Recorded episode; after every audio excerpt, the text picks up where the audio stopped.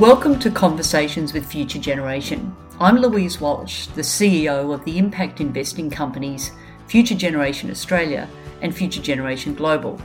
In this series, we explore the worlds of investing, philanthropy, mental health, and supporting children and youth at risk with amazing Australians who are leading the way. Joining us today is the Honourable Anna Bligh AC. Anna is the CEO of the Australian Banking Association and has been since 2017. Anna, of course, is well known to Australians as a former Queensland Premier, the first woman to hold that position, and the first female Premier in Australia to be popularly elected to the role. She also demonstrated truly outstanding leadership, dealing with the horrendous Queensland floods. Anna worked for various community organisations before entering politics, including childcare, neighbourhood centres, women's refuges, trade unions, plus the Queensland Public Service. Interestingly, Anna moved back to the non-profit world after politics to be CEO of YWCA New South Wales in Sydney. Welcome, Anna. I'm definitely looking forward to our conversation.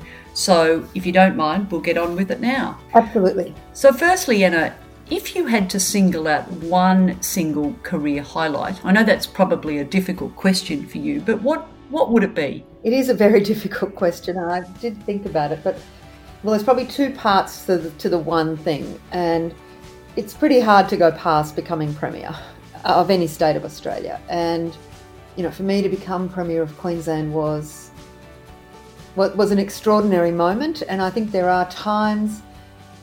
I think everybody is making history every day, but there are times when you can't help but be deeply conscious that you are making history. Um, and so I became Premier when Peter Beattie um, retired, um, before his term was up, and I was um, elected by the Labor caucus and sworn in as Premier. Uh, the, I was actually sworn in by Quentin Bryce, who at that time was um, the Governor of Queensland. And, you know, it seemed a pretty remarkable thing to be standing in Government House with Quentin Bryce, who I had first met when she was um, a junior lecturer at the University of Queensland, um, and then to be sworn in as Premier, you know, many years later. And I, and of course, you as you would expect, Quentin in her um, comments uh, during the um, ceremony spoke about the the history making moment that we were both sharing, and so that was one of those extraordinary moments. Um, and as I suppose another the other aspect of becoming premier is I was subsequently had to go to an election and was, as you noted in the intro, elected in my own right, and that was you know quite it was it was an interesting experience to go from having been a premier that had taken on the reins without an election to one that then did have a very clear electoral mandate. And, you know, there is something about getting a mandate from the people in a very robust democracy um, that significantly enhances your authority. And so you know the moment on on election night, there was a lot of elation in the room. Um, you know, even people who had voted for the other side, um, you know, felt that it was a pretty remarkable thing that Queensland now had um, their first woman premier and saw. Um, you know that as a bit of badge of pride, even if it hadn't, I hadn't been their electoral choice. So, you know, they, as I said, there's sort of two aspects of the same thing, and uh, you know, there's been many. You know, I, I've been lucky to enjoy many interesting and varied career moments, but it's pretty hard to go past those ones. Well, I think there's there's nothing like making history, I'd say, and, and you certainly did that uh, in many aspects. So you know, hats off to you for that. Now you've you've had quite a journey with your career, and I love the fact that you've taken on those truly challenging roles, including, of course, being premier, but CEO of a large non-profit, and now, of course, the banking association role. I mean, what drives you to keep taking on these challenging roles? Because most would probably have stopped uh, taking the more challenging roles after being Premier. You keep on reaching for those challenging roles. Very good question, Louise. One I ask myself quite often. now, what is it deep inside me that makes me keep running towards the fire?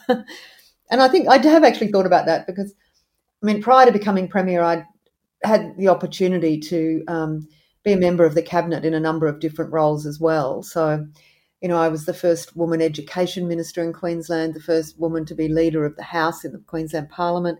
You know, these were all kind of roles where I had to go and carve out a place. Um, and I think what drives me is the professional satisfaction I get from wrestling really gnarly, um, difficult questions and, and, public policy issues um, to the ground. And I'm, but by no means do I do that by myself. But in all of those roles, that's really what I think distinguishes them. Is um, you know they're they're often really wicked problems and you don't get to solve all of them. But when you do actually have the chance to tackle them to the ground, that's what I find satisfying. That's what excites me. Um, and you know, there's plenty of roles like that around, it seems, and um, I certainly have a, a, talent for finding them. So, you know, I do think people you have to actually enjoy them to ch- to chase them, and I do. Uh, there are times when I find it frustrating. You know, times when you think I'm going to throw um, you know this away but then you get a chance to do something to pull a lever that makes a big difference and as i said it's very professionally satisfying it's very personally satisfying um, and i i actually also just really enjoy the sort of intellectual challenge um, and the sort of leadership challenge of of the really difficult problems not the simple ones and what about the the toughest decision you've had to make professionally? I'm guessing there's been many of those. Is there one that you really remember as being the toughest? You know, political leadership in a robust democracy like Australia is, uh, uh, you know, if you're the, sitting at a premier's desk or a prime minister's desk or a minister's desk, you're inevitably dealing with really tough challenges literally every day. But I think probably the most difficult one for me was it was during the floods, and there were many tough decisions in those floods. But actually, sorry, it was the cyclone that followed the floods. And the cyclone was um, directly on course, uh, about 20 hours out from landfall, um, 24 hours out. It was directly on course to hit Cairns, which is, um, you know, a very um, an area of high population. And the Cairns Hospital is built right on the esplanade of Cairns. And the force of the cyclone was forecast to bring with it a very significant tidal surge, that uh, on all forecasts would have taken out the entire ground floor and underground uh, parts of the ta- of the hospital, and that would have meant the hospital couldn't function. It would have taken out all the electricity, um, you know, all of the gas, all of the medical supply, you know, everything. Um, there's no certainty about where a cyclone's going to hit, but we had literally kind of four hours, three hours to make the call on whether or not to relocate every patient from that hospital to Brisbane uh, and I can't remember now, there's about 240 patients, but that included um, a number of ICU patients, including neonatal ICU patients. And, you know, this was before a cyclone hit, so it's pouring rain. It had, something like this had never been done in peacetime Australia. Uh, the army had to set up a, a, base hospital on the tarmac at Cairns Airport, uh, or sort of a staging post. Patients were transported. We had to get aeroplanes from everywhere, mostly the um, the, the, Air Force. Uh, the Army had to stabilise patients, you know, on in tents in pouring rain on the Cairns on the tarmac of the airport, then bring very sick people, you know, many of them undergoing treatment, uh, into the Cairns. Oh, sorry, into Brisbane. Again, stabilise them on the tarmac in big army tents, and then transport them to hospital. As it turned out, um, you know, thankfully, we didn't lose one of those patients. Um, and as it turned out, the nor did the cyclone hit Cairns. Um, it was one of those ones that you had to make the call where mm. of on the basis of the information, best information you had at the time. But you were literally knowing that you were putting very fragile lives at risk. And it's one of those moments that you just know if I get this wrong, I will live with it for the rest of my life. You know, if we mm. lose one of these neonates, you know, it would just be something very difficult to bear. And they're the sorts of things that really sit on your shoulders as the person mm. who has to make the call. I still think it was the right call, but as I said, if if um, given the cyclone didn't hit, um, it would have been one of those decisions that people picked over for years to come if we'd lost anyone. You were, of course, Premier of Queensland during the GFC. And, and on that note, I think you you could be quite well placed to discuss the, the recession that we're now in, or some would say we're we're go, going into. What did you do then, and what would you do now to navigate, stimulate, and drive the Queensland economy if if you're in that situation again? Well, I should start by recognising that the the two the GFC and what we're experiencing now, while there were some similarities, there was also very significant differences. Um, for a start, it was banks and financial institutions that were destabilised, both here and globally. So the first and most important thing that was done, um, and it was a decision for the federal government, but there was consultation with all the states, um, was the decision to guarantee um, deposits so that we didn't see a run on the banks, and that immediately served to stabilise the banking system because you needed to have that stabilised before anything that government was doing was going to have any impact or effect. Um, so, you know, Queensland is a big state that has some very significant economies. It, it's the only state that has more people living outside the capital city than in it. So you've got very big population centres that are also important generators of economic activity um, right up the coast, whether it's, you know, Rockhampton, Mackay, Townsville, Cairns. These are all big population centres. Um, they've got big agricultural bases. They're servicing mining um, operations. They're big generators of tourism, as well as some of the big inland centres like Mount Isa. Once you, the, one of the first things that went globally in the GFC, um, it's happening now because of border closures, but what travel was one of the first things that um, people globally cancelled. You know, it's the first big discretionary mm. um, expenditure mm. that gets cancelled and, and out of the budget for the year. And so the Queensland economy got hit very badly. And it was very clear to me and, and to my team that we as a government, you know, this was a moment when government had to put their foot on the accelerator and take up the reins where um, the private sector was flagging. So we put in place, a, uh, we already had a very significant infrastructure program that was laid out sort of this is what's going to happen year by year for the next 10 years. So we were well placed to bring a lot of that forward. And I think that made a very big difference. And there were some very big projects. But we also gave um, we gave grants to local councils, and you know, in a state like Queensland that is structured like it is, um, you know, councils can have very significant, you know, economic impact when they generate their own. You know, they might be quite small projects in the in, in the you know if you compare to the national economy, but they mean a lot to employment in those smaller population areas and they leave good legacies for, you know, sort of civic amenity. I think the other thing that was really important, and this is sort of less, you know, activity based, but, you know, crises, whether they're natural disasters or economic crises or pandemics, are frightening. And I think there's a really important role for leaders at moments like that and for governments to be, to be able to provide people, firstly, with reassurance that you've got things under control, that you've got a plan, um, and comfort that you're not going to leave them behind. And you need to back that up with authority and competence. And so that was, you know, there was a lot of work done promoting. You know, we also put a lot of money into big promotional campaigns around Queensland tourism, which did certainly have an impact.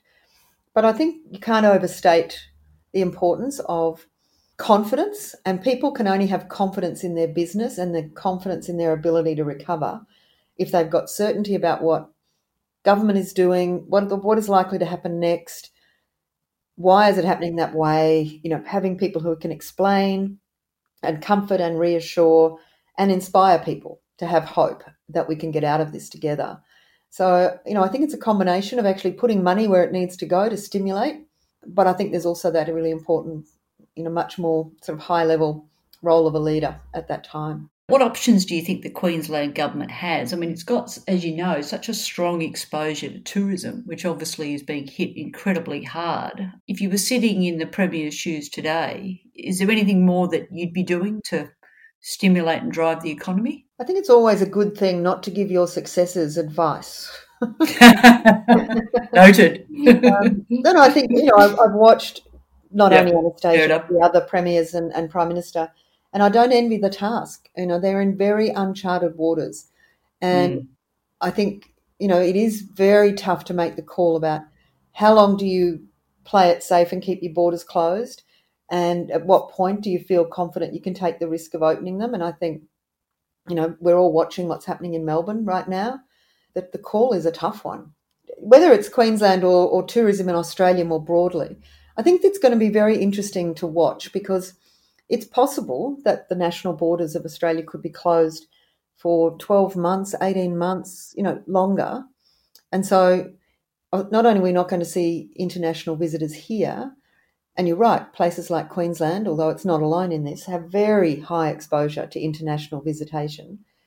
But we're going to see Australians wanting to go on holiday and not be able to go overseas.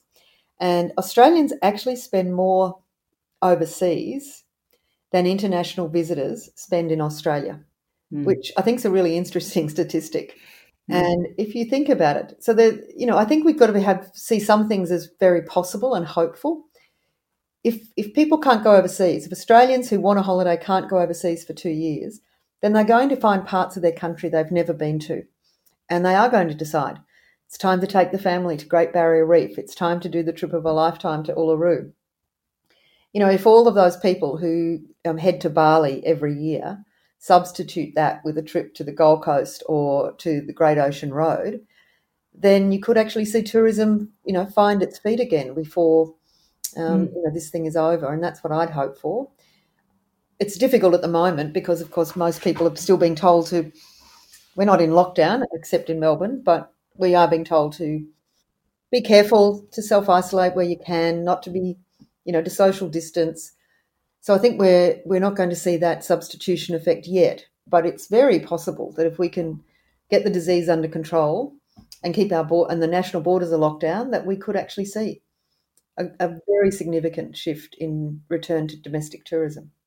Mm. I know it's interesting. My mother, who's eighty six, is always harping on at me about, you know, you're always travelling overseas to this, this, and this, and you still haven't seen lots of places within Australia. So she's she's sort of clapping her hands at something like this because she said, you know, finally you'll be doing the things that you should be doing in yeah. your own country. And, yeah. and I could always say to her, look, I'll do those later, Mum. I'll do those when I'm older. So, yeah. uh, but um, it, it's it is a real positive, I think, that's going to come out of this. Mm. and I think people, I, I was surprised, but I'm always surprised by that statistic because it seems so mm. expensive when you go overseas. But Australia's, you know, and we see so many visitors here, it sort of felt like it was probably roughly the same. But actually, we spend more overseas than international visitors spend here. So, you know, even if you only substituted, you know, three quarters of it, there'll be a there could be a real impact. Now, I just want to change tact a bit. I want to just, I'm interested in your views on the new national cabinet that, of course, has replaced COAG.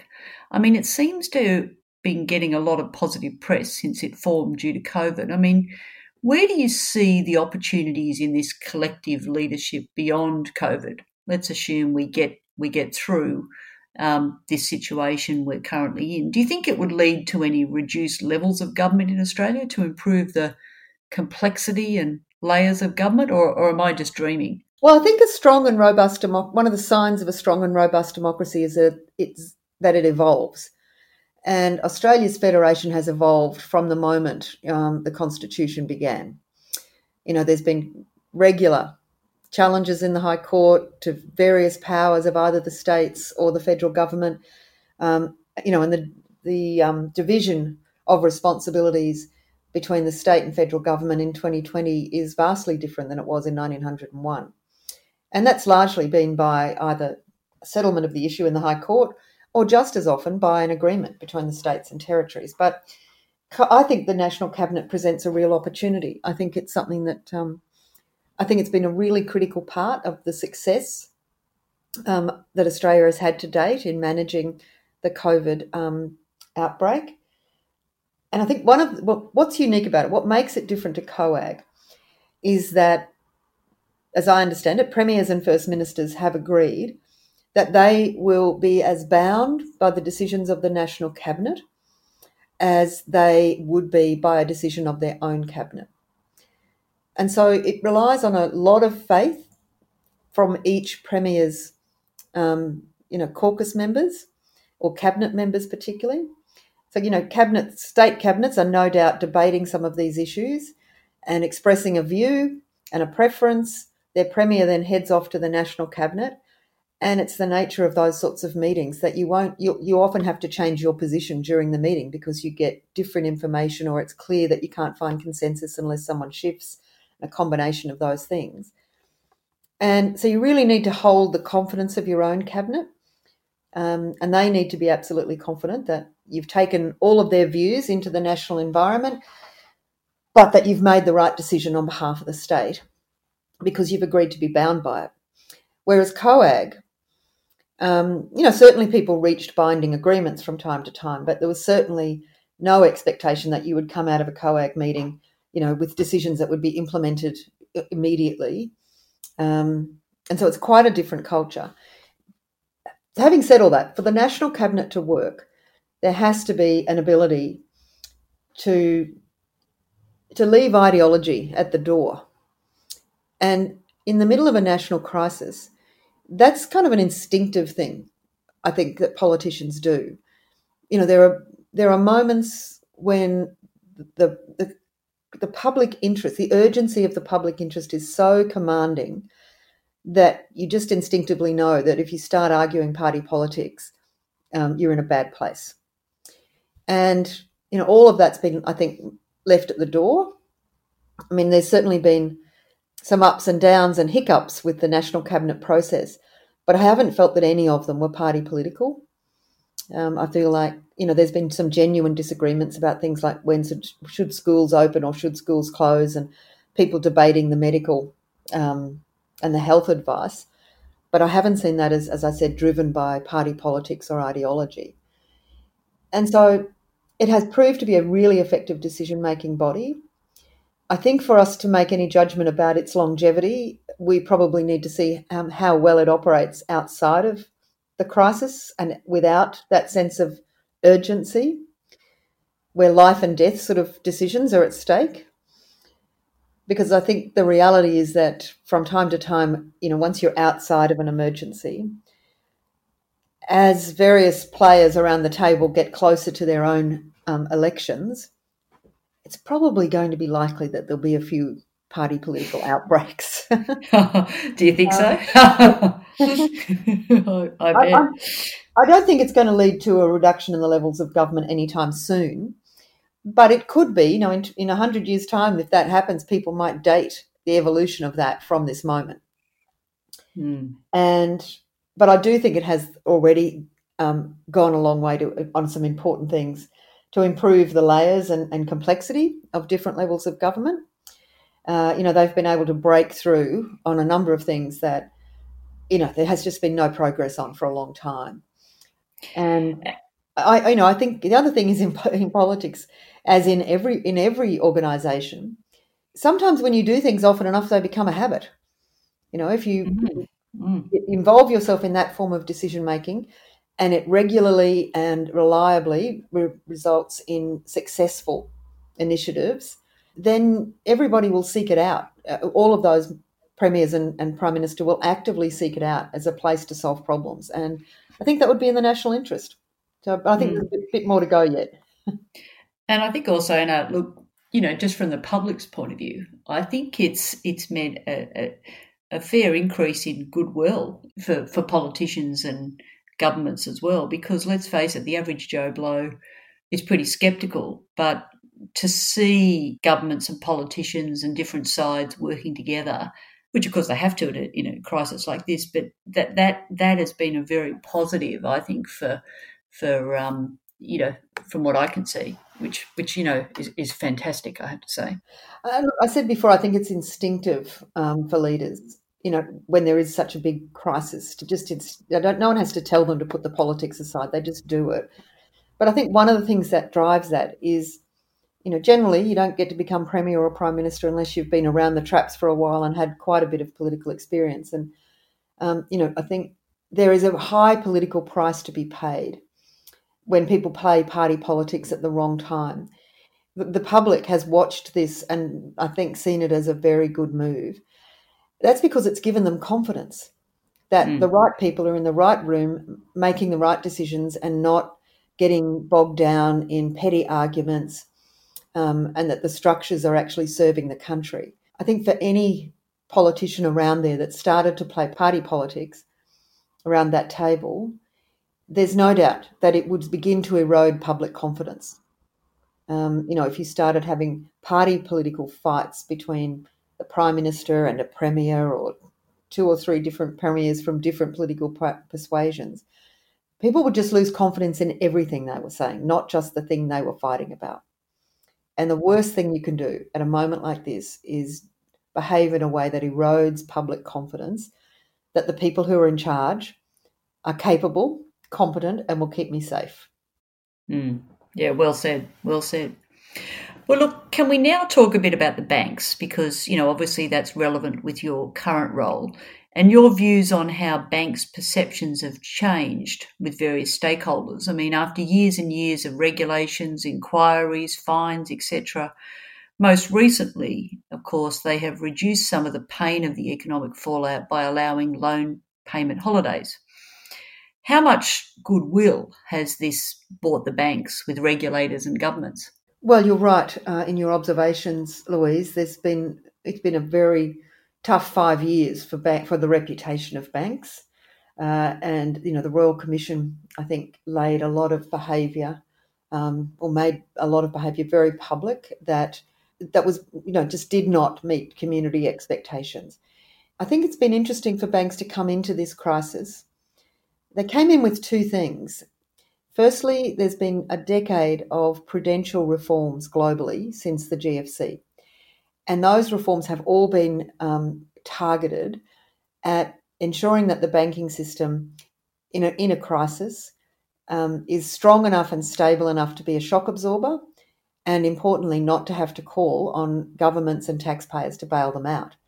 Now, that didn't happen in Australia during the GFC, but it did happen in enough jurisdictions around the world for prudential regulators globally to set in train, you know, 10 years of reforms that meant that when this crisis hit, Australian banks prudentially were stronger than they have ever been. So they came into the crisis, you know, better capitalised with stronger balance sheets than they've ever gone into anything. And so they had big capital buffers that have allowed them to play a really important role, you know, supporting the economy and supporting the, the and household and business finances. But they also came into it. So that's on the kind of competency and financial side of things, if you like. But they also came into it just 12 months out of a, you know, having just, um, you know, come out of a royal commission just 12 months earlier. And during that 12 months, they had the final report for them to contemplate. They had a vast array of recommendations that they had to consider and in some cases implement themselves as opposed and while others required government to implement them. So they came into the crisis, I think, with a very different lens than they might have gone into some previous events. And that lens was very, very clearly focused on what would the community, what do the people of Australia expect of us at a moment like this? And so those two things came together, I think, in a really critical and important way um, one, they had the financial strength to do something, and two, they had um, they were motivated to use that financial strength to do the right thing. One of the biggest tasks for banks at the moment is to rebuild um, trust with um, the Australian public and rebuild trust with um, regulators and government. And I know I always say, you know, rebuilding trust is pretty straightforward in some ways. Um, you can only be trusted if you're trustworthy. And being trustworthy means that people can rely on you to consistently and reliably behave in a particular way. You know, those journeys always start with the first step. And so I think when banks announced that they would be deferring payments, I, I felt there was a certain amount of surprise in the community that the banks had kind of done something that's, that they didn't expect them to do in a good way. And I don't doubt that that um, has contributed to to some rebuilding of goodwill and trust. But you know, I don't think for one moment it's any case for resting on laurels here. As I said, this sort of these are the sorts of behaviours that people will want to see consistently and reliably before they'll completely, you know, rebuild trust. Interestingly, on the on the front on the government and regulator front, again, these sorts of crises cannot be managed without um, a great deal of partnership.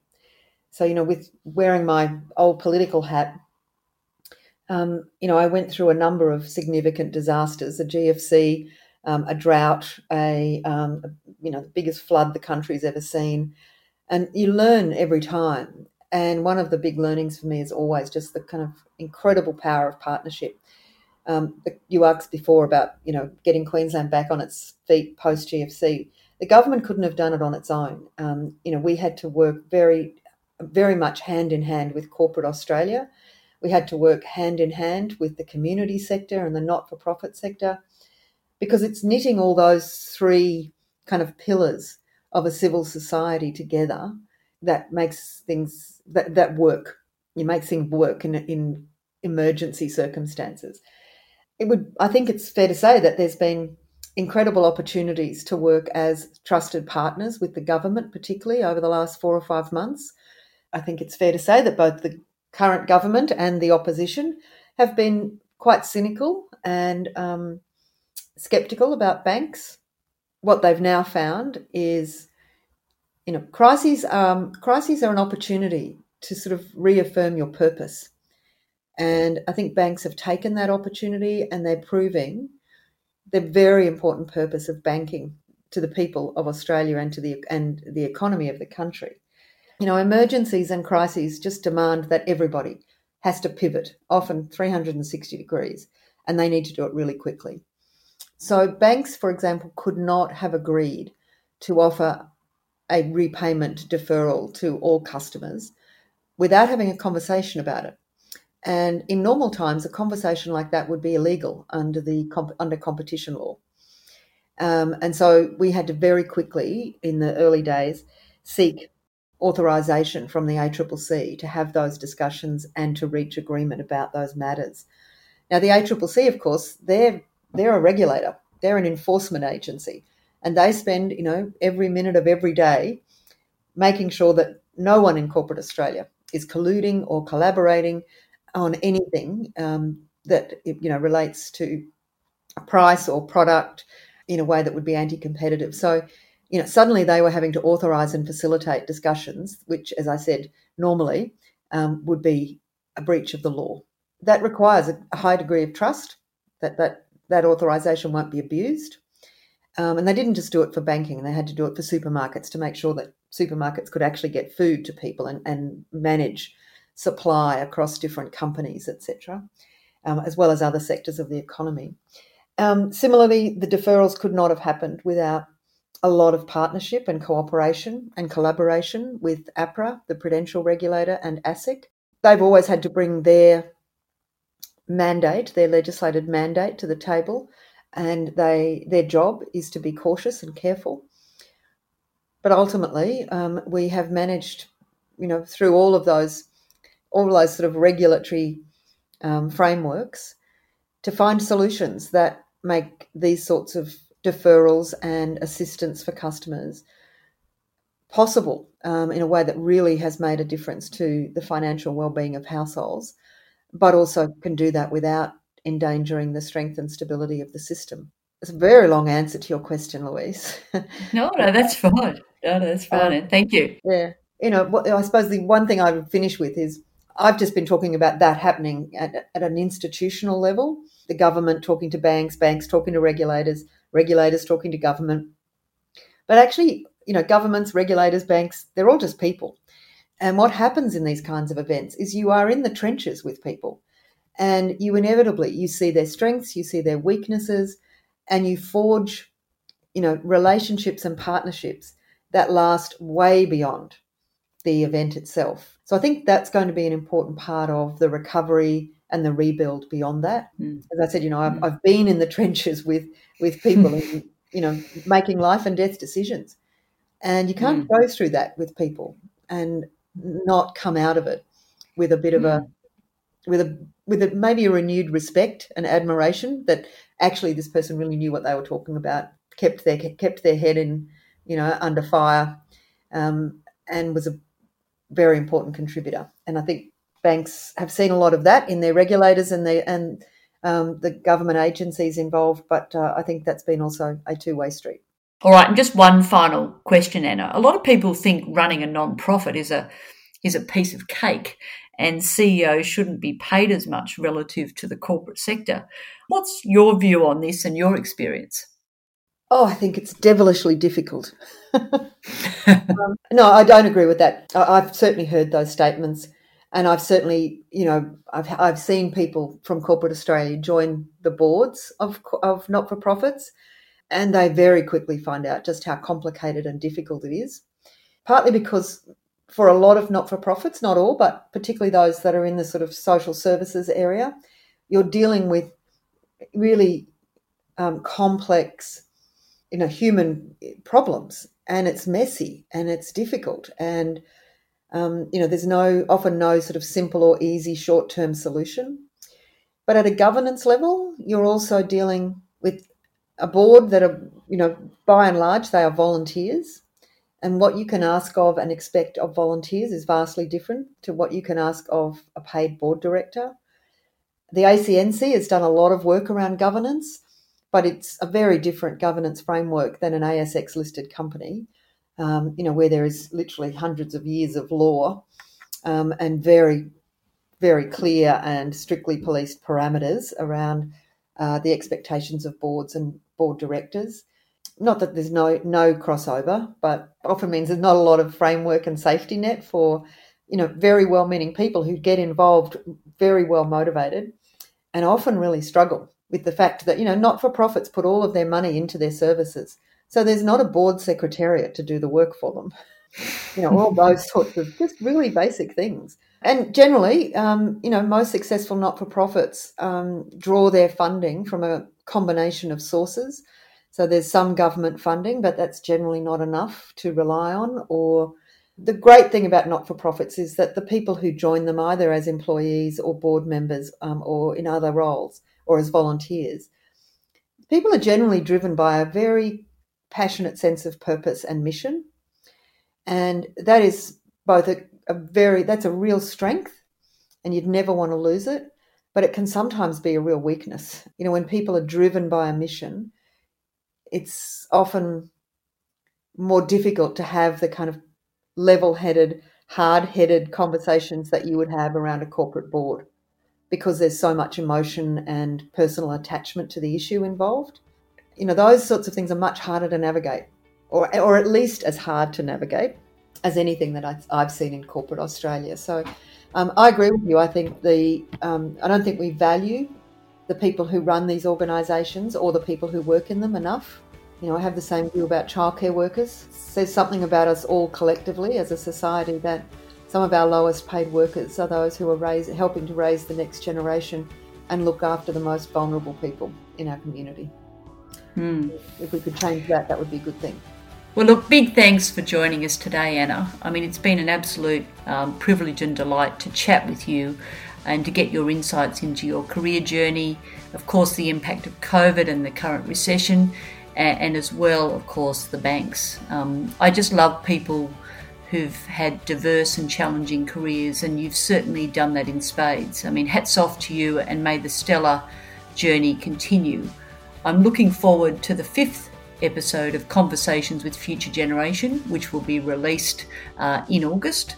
And Anna, happy birthday for next week. It's a shame there's no big parties for us this year to celebrate. Who knows? Hopefully that'll happen later in the year or next year. So stay safe and goodbye all for now. Thank you. Thank you.